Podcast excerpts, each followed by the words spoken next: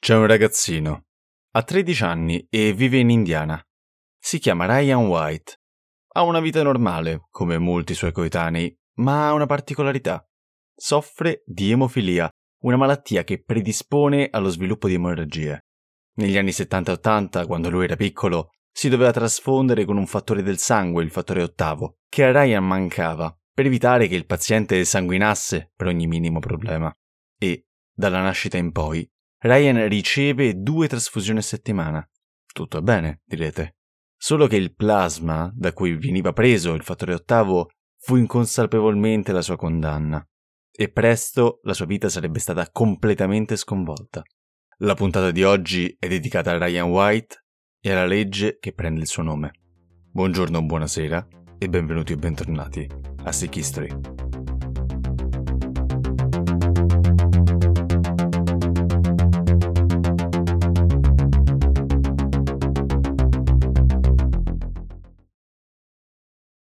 Mi sono trovato faccia a faccia con la morte a 13 anni.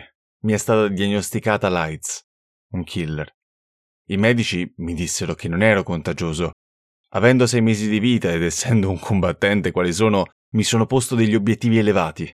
Ho deciso di vivere una vita normale, di andare a scuola, di stare con i miei amici e di godermi le attività quotidiane. Non sarebbe stato facile. Dopo tutta l'introduzione della prima puntata, andiamo avanti. Mi rendo conto di aver bypassato un punto che potrebbe essere lievemente importante, ovvero ma cos'è questo virus e come funziona? Effettivamente direi che tocca parlarne. L'HIV, il virus dell'immunodeficienza umana, sì, ora uso il nome ufficiale ma solo per adesso, è un cosiddetto lentivirus e, come potete intuire dal nome, tende a dare infezioni spesso silenti e di lunga durata prima di dare sintomi. Però aggiungo una cosa.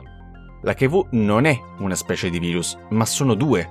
Esistono infatti l'HIV1, quello diffuso globalmente, più aggressivo e letale, e il 2, diffuso quasi solamente nell'Africa centro-occidentale e di solito più mansueto, per così dire, dal punto di vista clinico e biologico.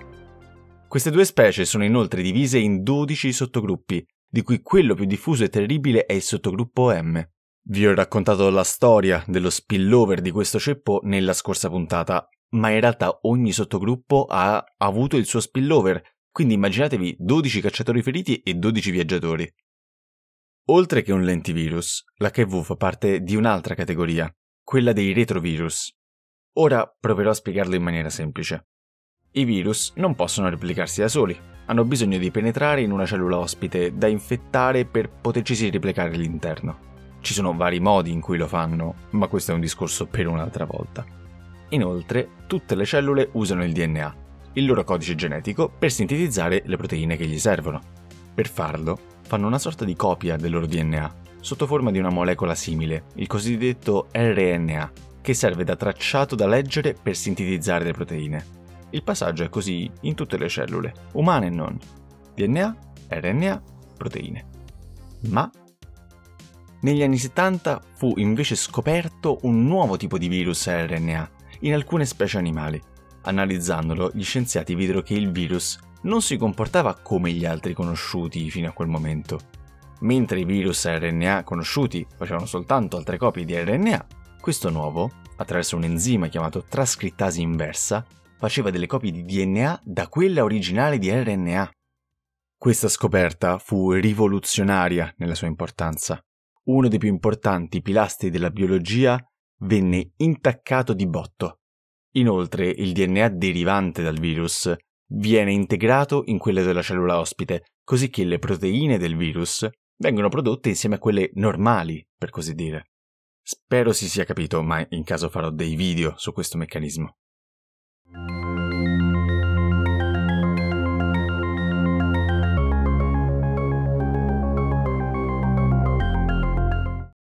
Nel 79 venne scoperto il primo di questi virus nell'uomo, chiamato HTLV1, virus linfotropico delle cellule T, un virus che causa leucemie.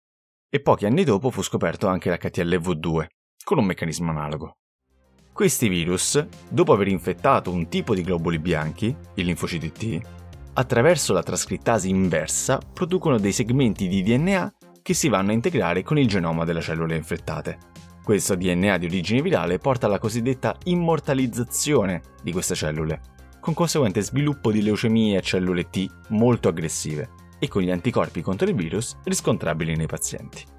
Queste erano le conoscenze che la comunità scientifica aveva all'arrivo del novello virus negli anni Ottanta. Ok, dopo questo preambolo da corso di biologia torniamo al sodo. È giunto il momento di parlare di come questo virus è stato scoperto, ma vi avverto che non è una bella storia.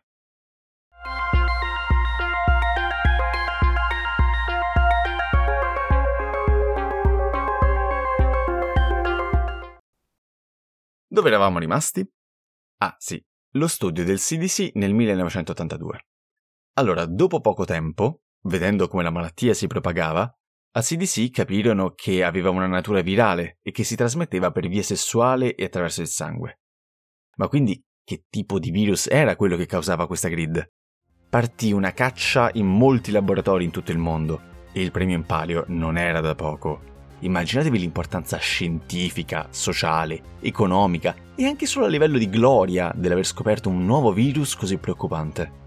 Nel 1982 era già iniziata questa gara alla scoperta e c'erano due team principali in partita.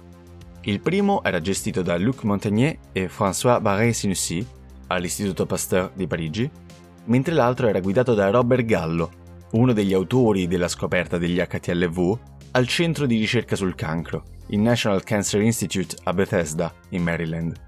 Già nel 1983 Montagnier e Barré-Sinoussi avevano isolato un retrovirus da un campione di linfonodo di un paziente con i sintomi della GRID e lo chiamarono LAV, LAV, virus associato alla linfadenopatia, e lo annunciarono sulla rivista Science. I francesi erano partiti da una premessa. I pazienti dimostravano una riduzione importante dei linfociti T helper e quindi questo nuovo virus non era un cogeno immortalizzante come l'HTLV, bensì aveva un effetto immunosoppressore e uccideva i linfociti T. Questo LAV non era quindi un parente stretto degli HTLV. Dall'altro lato dell'oceano, Gallo, scienziato dalla personalità particolare, considerato brillante ma anche ambizioso e competitivo oltre misura, non la prese benissimo. Anche lui aveva pubblicato un articolo su Science lo stesso della pubblicazione dei francesi, in cui affermava che era una variante degli HTLV a causare la grid, nonostante anche lui avesse osservato l'effetto immunosoppressore del virus. Criticò aspramente Montagnier al congresso internazionale di virologia e l'anno successivo pubblicò a sua volta vari articoli in cui dimostrava di aver isolato anche lui un virus, che chiamò, un po' a volerne rivendicare la paternità, HTLV terzo, fissandosi anche molto sulla somiglianza con i virus da lui già scoperti. Il problema era che LAV e HTLV3 erano similissimi, quasi identici. Fu qua che iniziò un'aspra diatriba legale tra i due contendenti, sia per rivendicare la scoperta, ma soprattutto i diritti dei test diagnostici inventati, celebri per gli addetti ai lavori, ovvero ELISA, il test di screening, e il Western Blot, il test di conferma. Le royalties di questi test valevano milioni di dollari e oggi questi sono un cardine della diagnostica molecolare per molte malattie. Gallo li aveva brevettati prima dei francesi. Ma se i due campioni di virus erano identici, a chi spettavano i diritti? Si arrivò al punto che l'Istituto Pasteur fece causa al governo degli Stati Uniti per il mancato riconoscimento del contributo dei francesi allo studio del virus e dei suoi test. Questa lotta si placò solamente nel 1987, quando i rispettivi presidenti, Reagan per gli Stati Uniti e Chirac per la Francia, dichiararono che la scoperta del virus era frutto del lavoro di entrambi i laboratori e che di conseguenza anche le royalties andavano spartite a metà. Un po' te e un po' me, direte voi. Ma gli attriti non erano ancora finiti. E come mai? Nel 1990 uscì un articolo sul Chicago Tribune in cui si rivelava che in realtà la grande somiglianza fra il campione americano del virus e quello francese non era casuale. Sembrava infatti che il campione di virus analizzato dagli americani fosse stato in realtà inviato proprio dall'Istituto Pasteur per aiutarli negli studi. Praticamente Gallo aveva più o meno consapevolmente usato un aiuto francese per poi rivendicare il merito della scoperta. Non esattamente uno degli atteggiamenti scientifici più apprezzati. Il secondo punto di attrito arrivò nel 2008, quando la commissione per il Nobel lo assegnò a Montagnier e Barré-Sinoussi, ma non a Gallo. Non se ne sa il motivo, ma non è difficile sospettare che il carattere e il comportamento tenuto da Gallo non lo avessero reso esattamente simpatico agli occhi del mondo. Nonostante questo, negli anni lui e Montagnier si riappacificarono e divennero amici, firmando anche diversi articoli insieme. Questa vicenda, che non è affatto il primo caso di rivalità fra scienziati nella storia, ha però degli effetti poco positivi. Da una parte ci furono grandi ritardi nella ricerca e nelle diagnosi causati da questa diatriba, mentre dall'altra causò una grande sfiducia nella comunità scientifica, vista la confusione di nomi, informazioni e visti i litigi a riguardo. Questo non fu il migliore degli inizi per la ricerca scientifica riguardo questa malattia ma le difficoltà erano appena iniziate.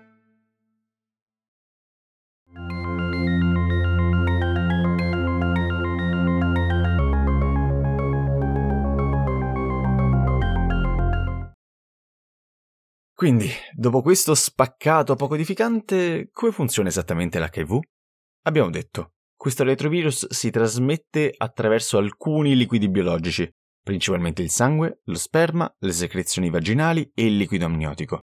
Ha quindi tre modalità di trasmissione. Quella ematica, attraverso trasfusioni o uso di aghi infetti, quella sessuale, con una percentuale variabile in base alla tipologia di rapporto, e quella cosiddetta verticale, che intende dalla madre al feto o al bambino, durante la gravidanza, il parto o l'allattamento. Una volta entrato nell'organismo, va a infettare diversi tipi di cellule immunitarie, soprattutto i linfociti T-helper, ovvero quelli che amministrano e stimolano la risposta immunitaria. Dopo alcune settimane in cui ci sono sintomi blandi o nulli, l'organismo reagisce all'infezione, formando anticorpi contro il virus. Il problema è che questo muta ad una velocità notevole, riuscendo quindi ad evadere la risposta immunitaria, diventando per lungo tempo silente. I linfociti infetti iniziano a morire mentre il corpo prova a produrne altri per compensare, ma questa è una gara che siamo destinati a perdere.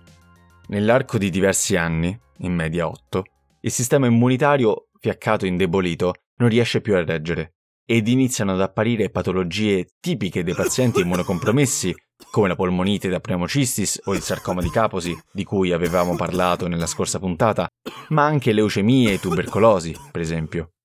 Le infezioni lentamente debilitano il corpo, fanno perdere peso e senza trattamento portano alla morte, in media in tre anni.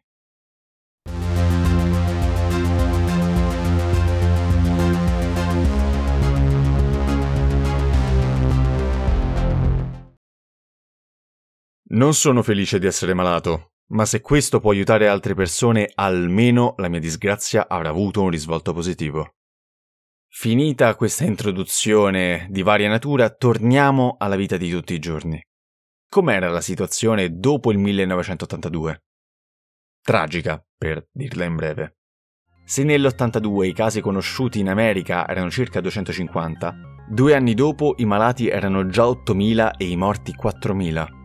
La paura del contagio pervadeva la vita di tutti i giorni, visto che i meccanismi di trasmissione, per quanto in parte fossero stati chiariti, non erano completamente certi neanche nella comunità scientifica, figuriamoci nella società e nei media. I malati evidenti, sintomatici, non erano ormai più solo nella comunità omosessuale. In un periodo di apogeo dell'uso di eroina, con le siringhe spesso scambiate tra i tossicodipendenti, questi furono subito individuati come un'altra categoria a rischio. E dalla semplice paura dell'epatite, considerata un, un rischio accettabile, si passò al terrore della nuova malattia, peraltro in un settore della società già ostracizzato e povero. E oltre a omosessuali e tossicodipendenti, altre due categorie furono duramente colpite dalla nuova malattia. Una era quella degli haitiani, e questo lo abbiamo già visto nella scorsa puntata. L'altra è la categoria di Ryan White, il ragazzo dell'introduzione, gli emofiliaci. Come detto, fino a pochi anni fa, l'unica terapia per l'emofilia erano le trasfusioni, sia di plasma che dei fattori della coagulazione mancanti. E ovviamente le tante banche del sangue degli Stati Uniti sopperivano alla grande domanda di sangue importando dai paesi poveri. Vi ricordate la Hemo Caribbean, l'azienda che comprava sangue e plasma dalle popolazioni povere di Haiti a prezzi stracciati? Ecco, migliaia di sacche contaminate furono importate negli Stati Uniti, finendo nelle vene delle migliaia di pazienti bisognosi di trasfusioni, dagli incidentati agli emofiliaci. Quest'ultima categoria fu decimata dalla nuova malattia. Nella seconda metà degli anni Ottanta, dei 10.000 emofiliaci statunitensi, più del 50% era malato di GRID e oltre il 4.000 sarebbero morti negli anni successivi in conseguenza della malattia. E così il secondo nome della malattia, per quanto non ufficiale, si diffuse soprattutto fra i media. 4H disease, la malattia delle 4H, per le iniziali dei termini inglesi. Homosexuals, heroin users, hemophiliacs e Haitians, omosessuali, utilizzatori di eroina, emofiliaci e haitiani.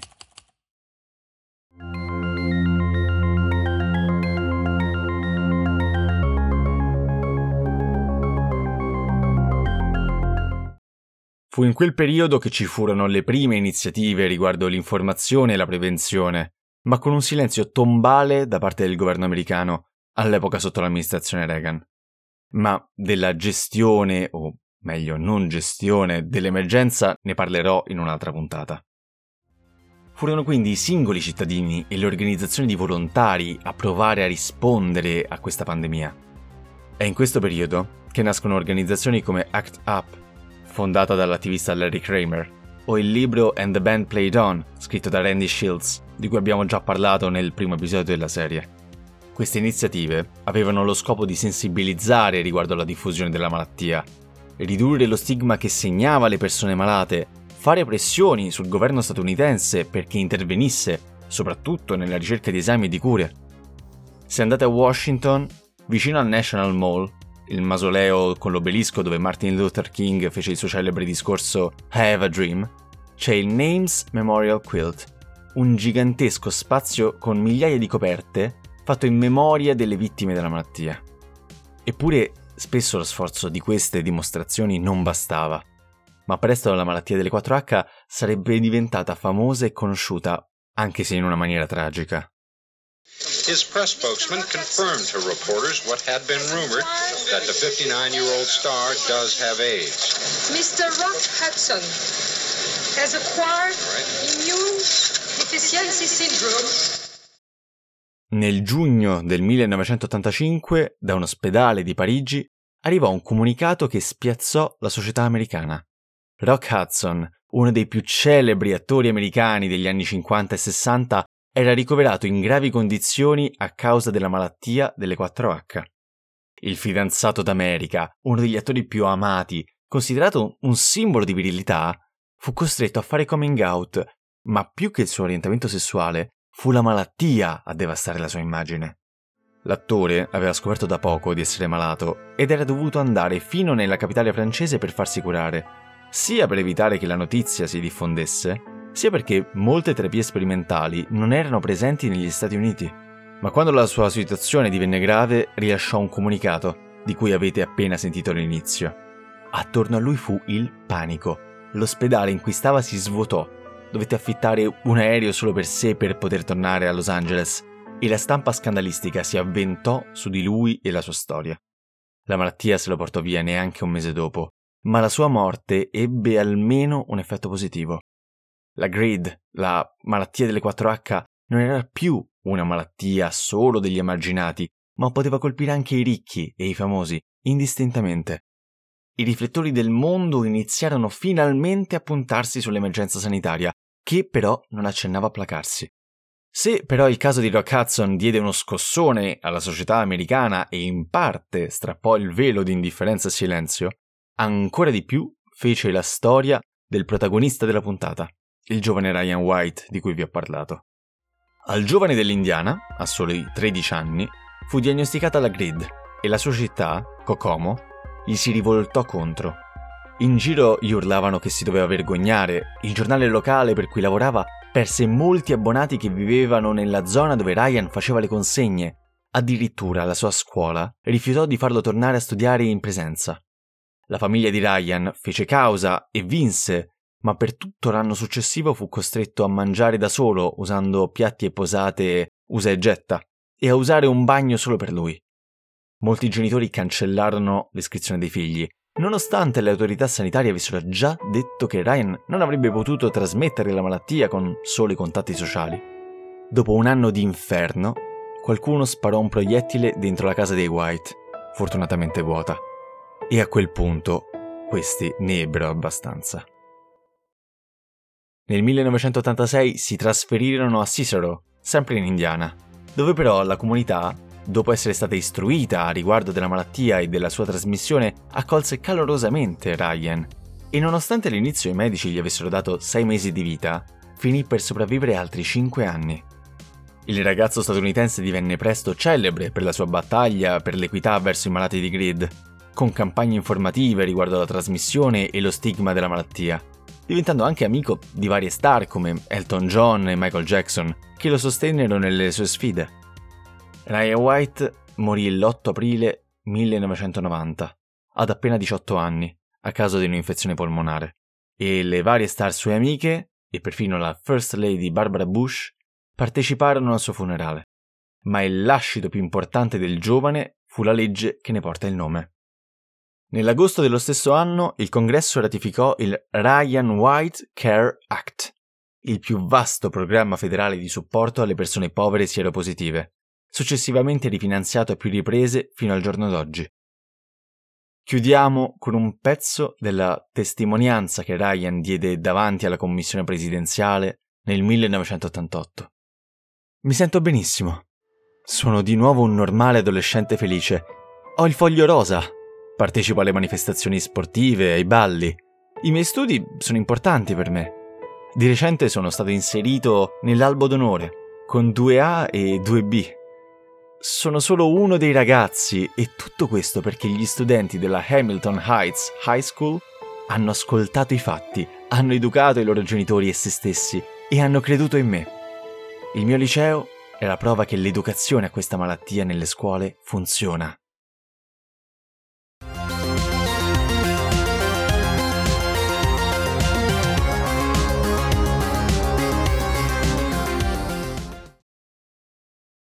Vi ringrazio per l'ascolto e spero che la puntata vi sia piaciuta.